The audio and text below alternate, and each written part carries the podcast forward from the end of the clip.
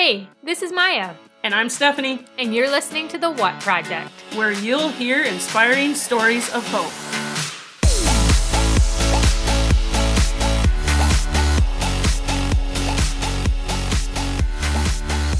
Hey everyone, welcome back to the What Project.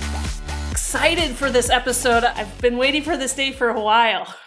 I have the privilege of introducing my friend and Maya's husband, James. Hi, James. Hey, everybody. so glad to have him and hear his God story and hear how God is uh, uh, working in his life and how he met the Lord. So, hey, why don't we just dive right in and get into it? Uh, so, James, tell us, how did you meet the Lord? All right. Thanks, Stephanie. So, I would say my testimony starts out probably similar to a lot of people's testimonies. Uh, I grew up in a Christian home. We attended a Bible believing church. We were taught about salvation, taught about you know what it means to be born again. That was kind of in my upbringing. And to be born again from from what we know from scripture basically means to recognize that you are a sinner. It means that you believe that Jesus died for your sins. You accept Jesus into your heart as the the payment for that and you repent from your sins. So that that was something that was just part of the culture of the church and our home growing up. That was just, you know, what we were taught. Um, Romans 10, 9, and 10 is one of the verses I'm going to read. And I think that that really, for me, as I was taught this and when I got a little older and it became what I believed, Romans 10, 9, and 10 is really the verse that kind of spells it out the clearest. So I'm going to go ahead and read that. That if you confess with your mouth Jesus is Lord and believe in your heart that God raised him from the dead, you will be saved. For it is with your heart that you believe and are justified, and it is with your mouth that you confess and are saved. So, those verses, like I said, we were taught that, and I knew that, but at that point in my life, it was basically just knowledge. I knew it. I, you know, I, I knew that that was what it meant to be born again, but there was no personal conviction for me in that circumstance at that point in my life. At what age do you think, looking back, can you see where that started to change? Well, actually, that's a great question. So, when I was 13, my best friend was killed in a car accident. And obviously, that's an extremely difficult thing to go through as a teenager. Um, you know, it's it's just not only is it a hard time of life, but to have to have your best friend killed when you you know maybe don't quite understand you know life and death yet at that point this is very difficult. And But- you guys, because we were all friends, you guys were really close. Yeah, it was like the type of friend who you were sleeping over at their house probably every other week. Like we literally did everything together. So it was a very very big like rock your world type of a situation. Yeah. And you were really shy as a kid, like incredibly shy. So that was like your home base for relationships. Yep. Yeah, and I can remember after that it just being very very odd, very weird, very difficult because it was like you know, my guy was gone, you know. So I think, you know, looking back now as an adult when I look back on that situation, I think I can kind of now see that he used that situation to kind of start to convict me and start to show me certain things you know, obviously in that situation, you don't necessarily take the the time to step back and look at it and say, well, what could God be teaching me through this? Because you're just you're grieving, life is changing, you know, especially at that point in your life when you're uh, in adolescence, you know, you're just figuring it out all out, you know. Yeah, it's like trying to recognize where is God in this moment. Right. Yeah. And I think that as an adult, like I said, I can look back and start to see some of those things that I didn't even realize it at the time. Right. I think when you lose someone suddenly like that too, it forces you to kind of reconcile with the fragility of our human body and you kind of hmm. have to come to terms with do you believe there's more than this or is that the end? Yeah, and I think again as I think back, I can remember thinking things along the lines of well, if I died, where would I go? Because death was obviously a very real part of my life at that time. It was really my first experience with major loss. So it kind of got the gears turning a little bit in regards to those questions about eternal life. And growing up, I understood eternal life, I understood salvation, but it was, again, just knowledge. We were taught growing up that the Bible was true. I never really questioned that. But I had that knowledge, but at that point in, you know, in my life, it hadn't convicted me, you know, and it, it hadn't uh, hadn't become to the hadn't come to the point where I had put my faith, my true faith in in Christ at that point. You said that that kind of took place at age 13, right? Correct. So God kind of started to put some ideas into your head and cause the wheels to start turning and thinking. So what happened after that? So during my growing up years, I had always gone to summer Bible camp. That was something that I had done with my best friend that had passed away. And it really had kind of become, you know, something that you look forward to. I can't recall if it was the year that, that my friend passed away or the following year at Bible camp.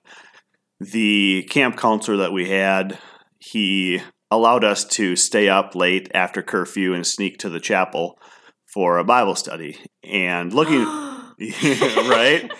looking back, I'm pretty sure all the other leaders probably knew what was going on, but as teenage boys, we thought that was the coolest thing ever. to be able um, to sneak out and do Bible study. right?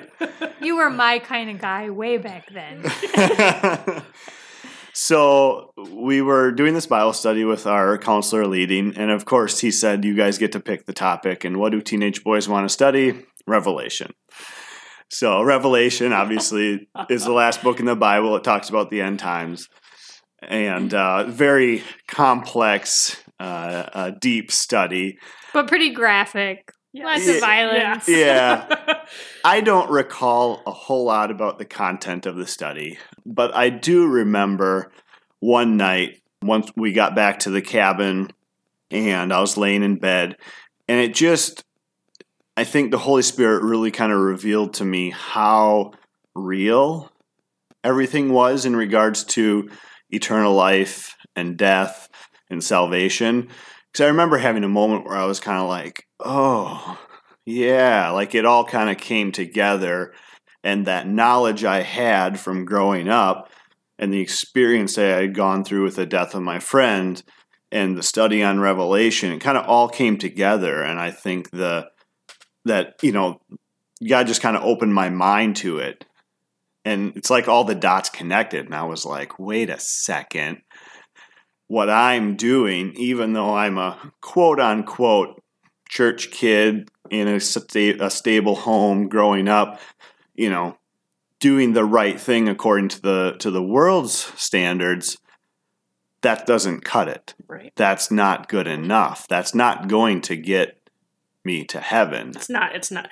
Kind of just what we talked about last episode. It's just it's not about checking these boxes and doing just the church thing and just going to church and reading our Bible. You know, it's it's more about a relationship with that. Yeah. You can have the knowledge of what Christianity is and have some Bible knowledge, but that doesn't mean that you're a Christian. Right. You know, and and I just I can remember the exact cabin I was staying in. I can take you and show you the exact bunk that I was laying in that night.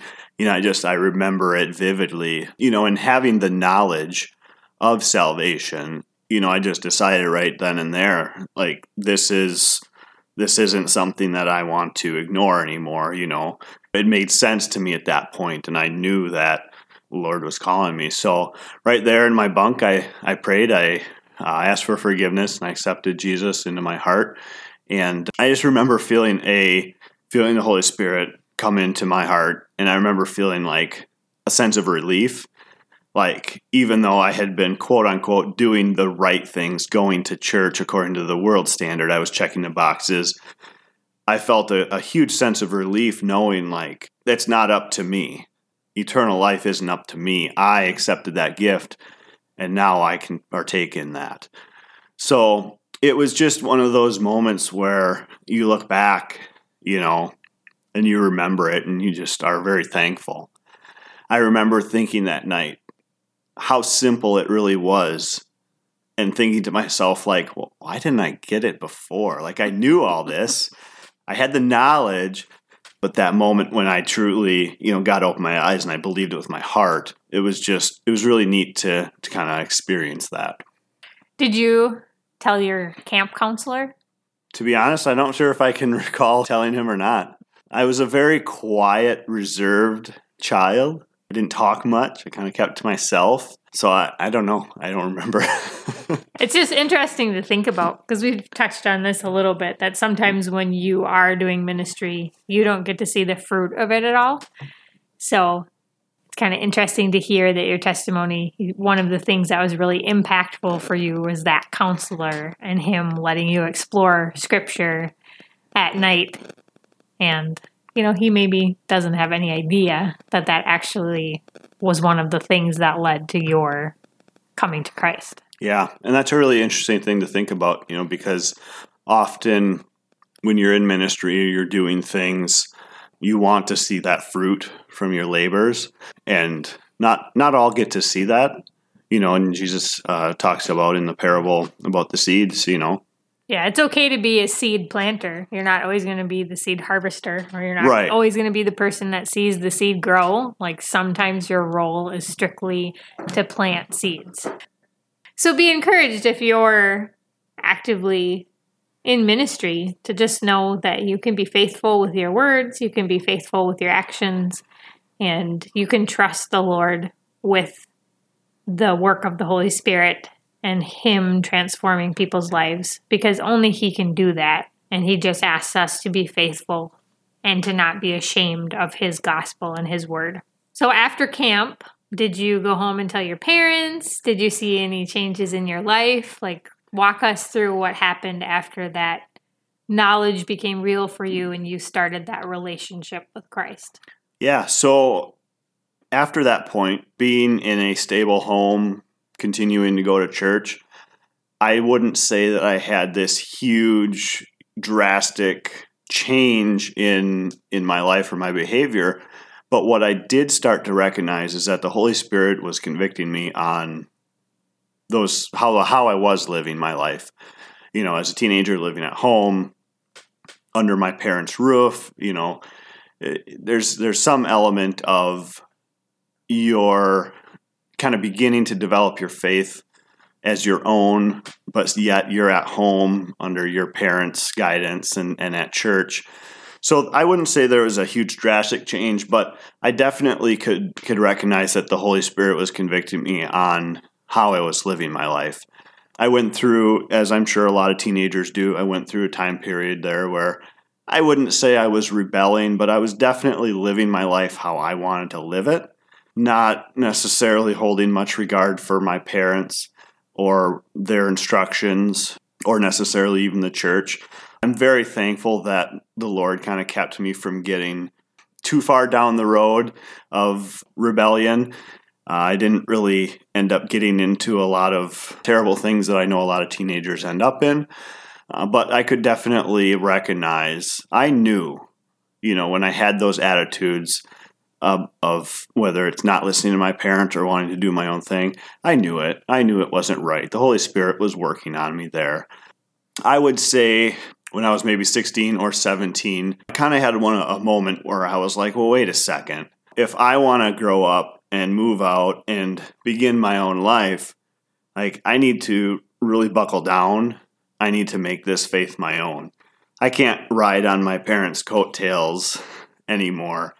You know, I'm growing up and it's time. So at that point, I really took the remainder of my time at home living with my parents to dive into the scripture and kind of develop my own opinions and my own worldview, not necessarily just the opinions and worldview of my parents or the church. Can you walk us through some examples of how you did that? Like, what are some changes that you made when you came to that realization that you wanted it to be your own, not just your parents? Well, I mean, I'd say there's several changes. One being that in regards to church or youth group or, or studying the Bible, actually paying attention or paying more attention, I should say, but actually looking to grow through Bible studies and teaching and preaching the word. You know, reading the scriptures on my own, on my own time, obviously, diving through, doing topical studies. What does the Bible say about this? Reading all those verses, determining what, what they mean. What does the Bible say about that? Attending Bible studies, obviously seeking out rather than just going on Sundays and Wednesdays because that was what you did. Maya and I actually were able to teach some of the youth programs at our church. Uh, and teaching is an incredibly good way to learn scripture because it kind of forces you in and it forces you to dig deep and actually discover the true meaning. I would say that was probably a huge learning experience for me. Yeah, I think when you teach too, you have to really think about if you believe it or not. Because if you're actually going to like verbally tell someone else, like, this is right, this is good, you have to believe it. Yeah. Yeah, and we had a really cool opportunity to every Sunday night, you and I and one of our friends, every once in a while someone else would come, but we would just like open up scripture and study. And we grew so much through that because we were all teenagers at the time. And you know, we we just got in the habit of looking to scripture to answer our questions and to form our opinions and you know so be like some of the topics were very teenagerish like you know what does the bible say about drinking? And we would just spend the whole night like looking up every time that it's mentioned and what is god's attitude on it or hmm. you know what is it how does god view marriage? All these things. We just every sunday night we very diligently got together and just studied scripture that way that's where I fell in love with the Strong's Concordance. and there's no replacement for scripture. No. You know, there's a lot of good teaching out there, but to simply open the Bible and see what it says and to dissect those verses to really find the, find what the meaning is. I mean, there's no replacement for that. And you learn so much when you just you open the word and jump in. And it can be time consuming and it can be difficult and you might open that Strong's Concordance and there's like 300 occurrences of that word, and you're like, all right, here we go. but you learn so much through that. That's really a, a great way to to strengthen your faith. Yeah. And I think it's so important to look at those topics that you're presented with all of the time and actually like do topical studies like that. You know, hmm. what does the Bible say about this current issue? What does the Bible say about this situation in my life? Because there are answers there. And the more you do that, and the more you study it, and the more you see how Romans relates to Genesis, and you're going back and forth, the more you understand, I think, God's character more fully. Yeah. And you can understand why certain things happen. And I think it gives you a better idea of his sovereignty and you know, there's just so much to glean from having a good foundation in scripture. And as an adult, as a believer, we have the helper. One of the things I found interesting is as an adult, you can open up the Bible and you can do a study on something that you did study years ago and read through all those verses again and have something else kind of stand out to you. And you can look at that and say, oh, that's really interesting. That's how that's how these verses are applying to me now in this current situation with the current um, events happening in the world and current cultural issues. It's just it's really interesting to continue to go back to Scripture to find those answers and to have the Lord continue to reveal those things to you. Yeah. So you're now a parent and you have four awesome kids, but as a leader of the household, how does scripture and God play into just leading your family? I would say it plays into everything, like literally everything. And uh, I believe it's in Deuteronomy is where it talks about reading the scriptures while you um, discussing the scriptures with your children as you walk, as you talk, as you go along the way. as you rise, as you lie down. You know, I think that's something that you just you have to do. And I think having the upbringing that I had, I had a lot of that knowledge. And it when it when I matured enough to have a better understanding of that knowledge, that knowledge helped me in regards to not only getting saved, but as I go through life, well, what does the Bible say about this? What does the Bible say about that? I think that's something that as parents we are simply called to do with our kids. I think we try to do this often. We don't always. But to take the time when you're teaching or when you're having a disagreement with your kids or when you're disciplining to teach them the why in scripture. Don't just say, don't lie. Why don't we lie? What are some reasons? How does it affect other people? What does scripture say about it?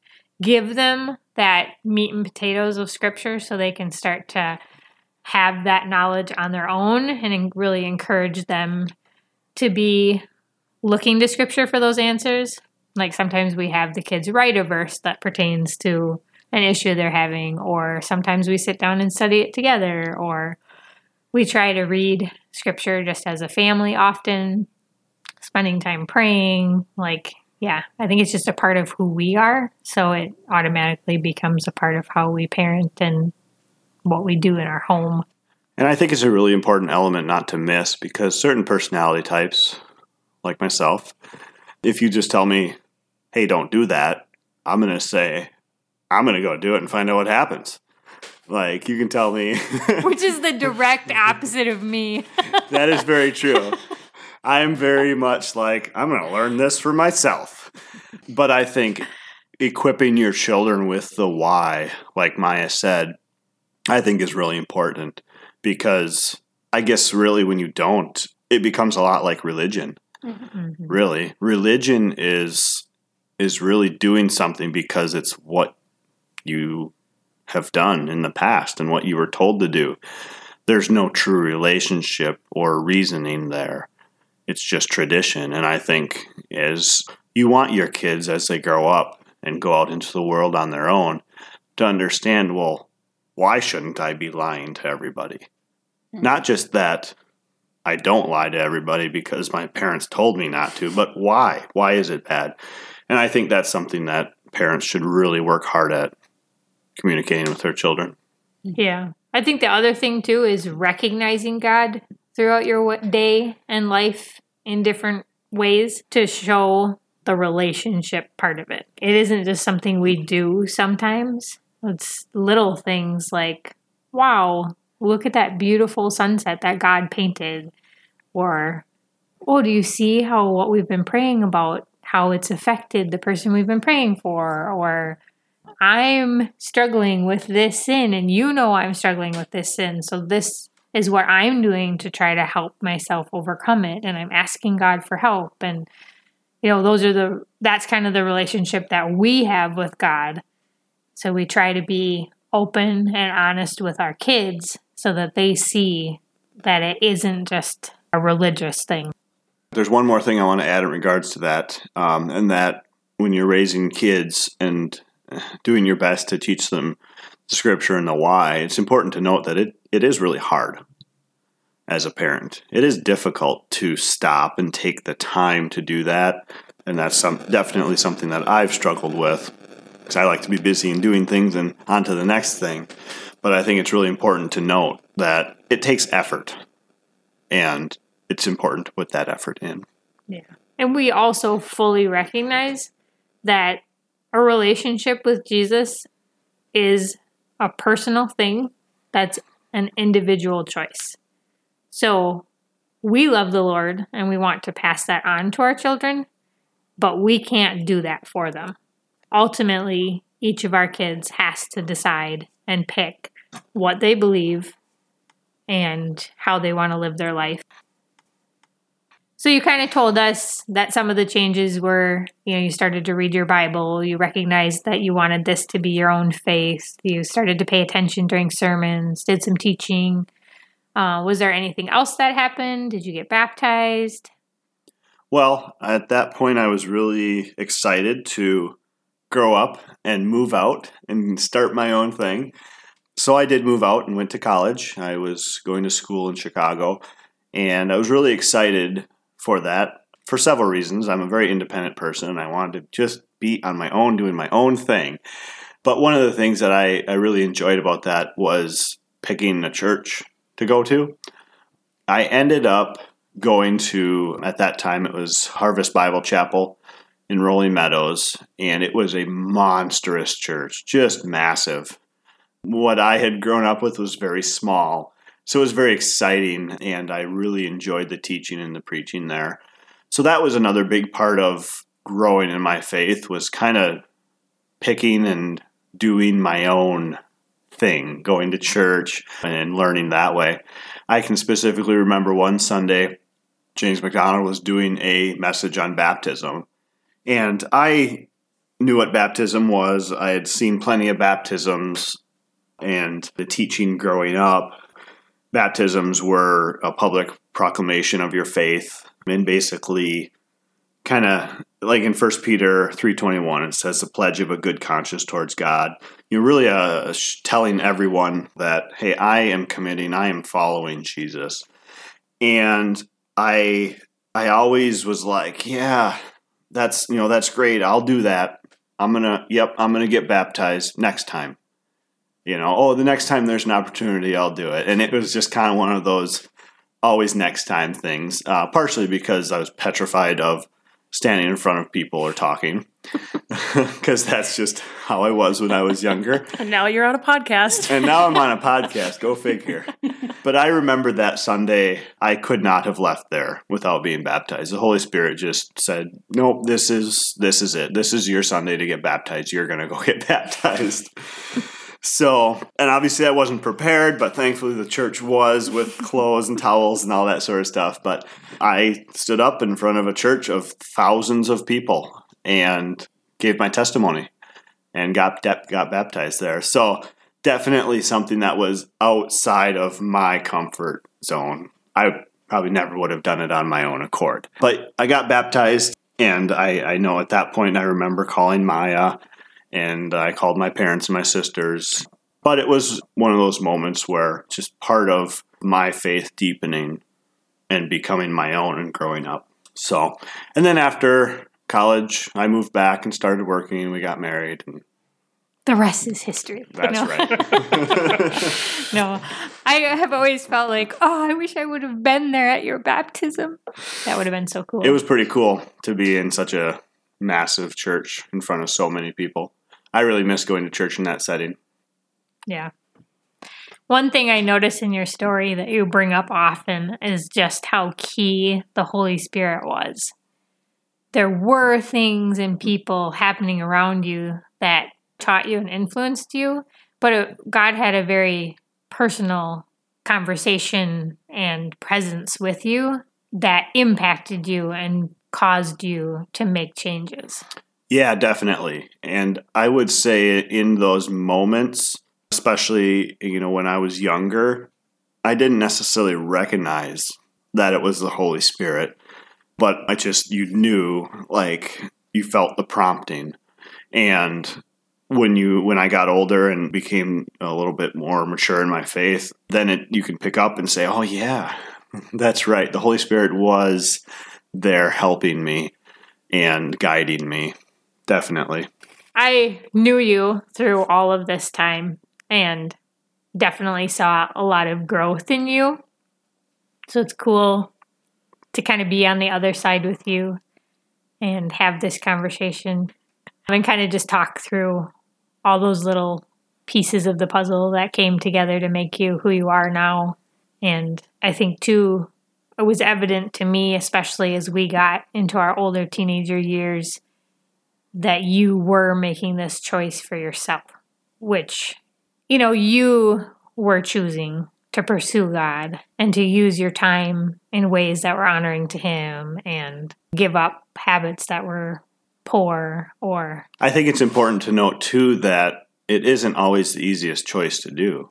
Even after you are saved and you do have the Holy Spirit helping, it's still a conscious choice that you have to make and we do at times fail and it is difficult even as an adult to take the the time that you know you should take when you're reading scripture and meditating and on it and praying. And I think that that's something I've recognized in my own life that it can be difficult and it does take that effort. You have to make the conscious choice to say, no, I'm not going to be too busy. I am going to study my scripture or pray. Yes. And I think, too, it's not usually the most popular route to take to listen to God's word and follow it. More often than not, you're going to be the minority. Yes, definitely. And I can definitely recognize that throughout the time I got saved to now, whether it be in my group of peers or friends or people that I was going to college with or coworkers, you know, it, it isn't the most popular choice to make those decisions and to live your life that way. And sometimes from the outside, it does look kind of different. Or they'd say, well, why are you doing that? Why are you taking that job? Why are you doing, you know, going down that path? But I think that's part of being a Christian, part of following the leading of the Holy Spirit. Yeah, definitely. Because we're trying to live our life in a way that's obedient and true to Christ and what he teaches. And that's not everyone else's goal, which is it's an individual choice, so that's understood and we accept that. But it doesn't always make sense to everybody else. And that's okay because we're aiming to follow Christ in his footsteps, which is what disciple means. Right. So if you hadn't haven't noticed, James and I agree on a lot of things. We disagree on just as many, though. Yes, that is true. We're very different in a lot of ways. But kind of like Stephanie and I, James and I agree on all the big things. That's great. I think that's actually an important point, though, because I think oftentimes in the Christian realm, it feels like there's a lot of contention because everybody's trying to get everyone to agree with them. Mhm. Which I mean, I get it. I Yeah. like it when I'm right. no, You're not right. I am. no, but you know what I mean. Like I get it, and I think we should be reading our Bible and we should be passionate about about what we believe. But I think you also have to be able to step back and say, like, we agree on all of this, Yeah. and we maybe disagree on this, but there is a time and a place to just focus on all of the things that you agree on. Yeah. And if Christ and the gospel are at the center of what you agree on, it's okay to disagree on other things. Yes. We don't have to like the same Christian music. We don't have to, you know, there's so many things that are secondary issues. Yes. There's a, a passage in the New Testament, I can't think off the top of my head where it is, but it basically says, in an, I'm going to summarize it, what difference does it make? The gospel is being preached. And I think that that's really important to remember. And we've found that in ministry that Maya and I have done. When we can put to the side some of those secondary issues and focus on the gospel, how much more powerful we are when we come together as believers. Yeah. And just let God be sovereign. Yes. There are lots of points I love to argue sometimes. I'm a debater. I like debating. But I also know how powerful God's word is and how the Holy Spirit can work. And I think sometimes we just have to let the Holy Spirit and scripture work. you know, Yeah. it's not our job to change people We can't and convict people. them. No, we can't. So it's okay to share the gospel and leave it at that sometimes, Yeah. or you know, I remember a quote, and this is by the great Billy Graham. It goes along the lines that God's job is to judge, the Holy Spirit's job is to convict, and our job is to love. And yeah, we can sit here and debate arguments and stuff, but it's it's not our job to to really convict that other person. It's it's Holy Spirit, and it's through them reading the Word and and getting to know God on a on a personal level that that's where that change comes from.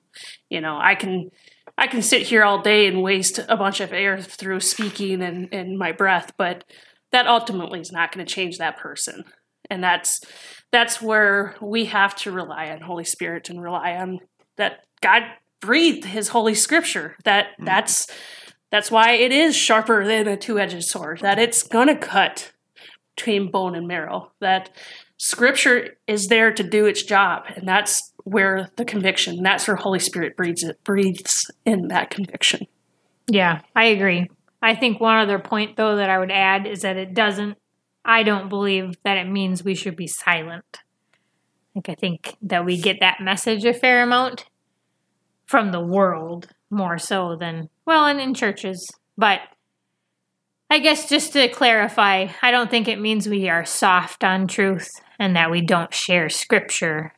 It's just that we don't need to expect to change someone. Yep. We can present the truth and we can share God's word, but nothing that we do is going to actually cause someone to repent and come to Christ and change their attitude towards God. Right. And tying it back into James's testimony. I mean, that's where he had to you know where you were talking about like it had to be my conviction and it had it could, I couldn't rely on my parents' faith anymore. I yeah. had to stand on my own. And I had all the knowledge.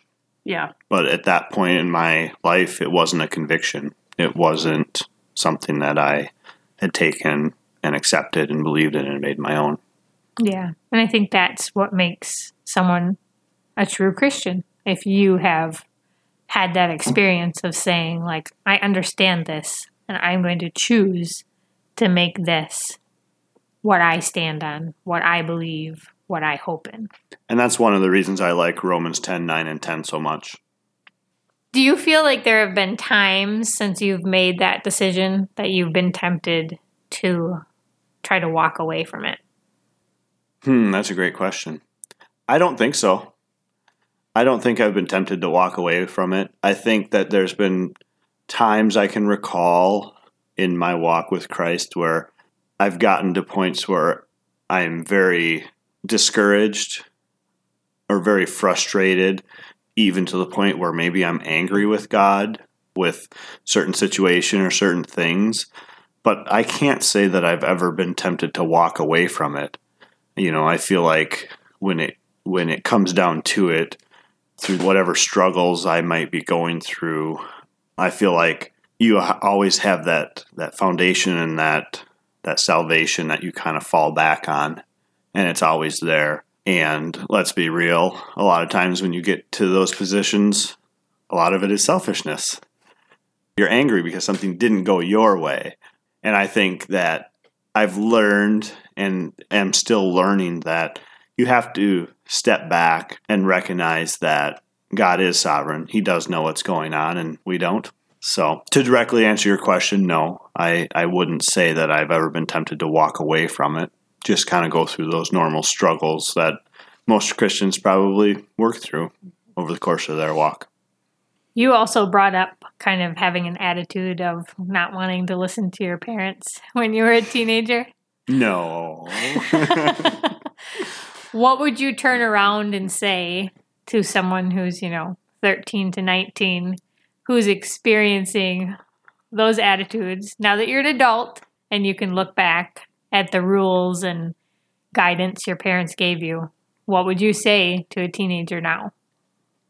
What I say to my almost teenager often I'm not trying to ruin your life. I think we end up saying that to our kids once in a while. Um, I would say something along those lines. It does feel like your parents are just trying to hold you back and ruin your life and make sure you have no fun. And that's not the reality. The reality is your parents have a broader perspective that you just simply you don't have at that point. And as a teenager, if someone would have told me that, I probably would have shrugged my shoulders and said, "Eh, so what?" but I think that's that's true, and I think deep down, even the teenagers recognize that. With age, does come a little bit more perspective, and as an adult, you can see how some of the decisions that you may make at that point in your life could have a large impact on the rest of your life. And I think that teenagers aren't maybe going to see it that way, but as parents, we're trying to help guide you. It's like putting the bumpers up when you're bowling. We're trying to help guide you get to the right spot without going in the gutter and getting stuck in the gutter. And I think that that analogy can kind of be used with life too. As a teenager or a young adult, you can make decisions that can get you stuck on the wrong trajectory or the wrong path. So I don't know if that answers your question, but I guess that's kind of what I would say and what I see from my life. And I'm thankful that my parents were able to keep those bumpers up and keep me between the gutters. Even though I didn't respect it or like it at the time. Yeah. And it's such a reflection of how God is with us. Yes. You know, he gives us that example in scripture of being the father for a reason. Yeah. you know? Yeah. And I think often people look at quote unquote rules presented in scripture as something that hinders them. And it isn't. It's God putting the bumpers up and saying, like, I want to save you from a bunch of hurt. I want to save you from a bunch of harm. I'm putting these bumpers up to help guide you in the best way. And I think when you change your perspective on that to look at it as these are loving requirements versus how sometimes our kids view it as, you know, you're just trying to ruin my life. it makes a big difference because God has a broader picture and a bigger perspective than us, just like we have a bigger perspective and a broader picture than our kids. Yep. So that relationship picture is so important because we can look at the relationships in our lives and see that reflection of God through the, you know, father son or mother daughter or husband wife. Like all of those relationships ultimately point us back to God and the relationship that He wants to have with us. Thanks for joining us today on this episode of The What Project. If you would like to stay connected, go follow us on Instagram and Facebook. We hope that you have a great week and that you will join us again on the next episode of The What Project.